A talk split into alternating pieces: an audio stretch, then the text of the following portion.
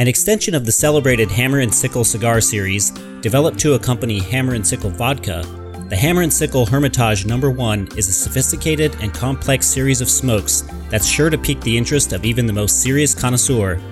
A trio of unique sizes spotlight the lavish recipe of aged tobaccos, which includes a filler blend of 92% Honduran and 8% German tobaccos placed inside a Honduran Criollo binder and Ecuadorian Habano wrapper.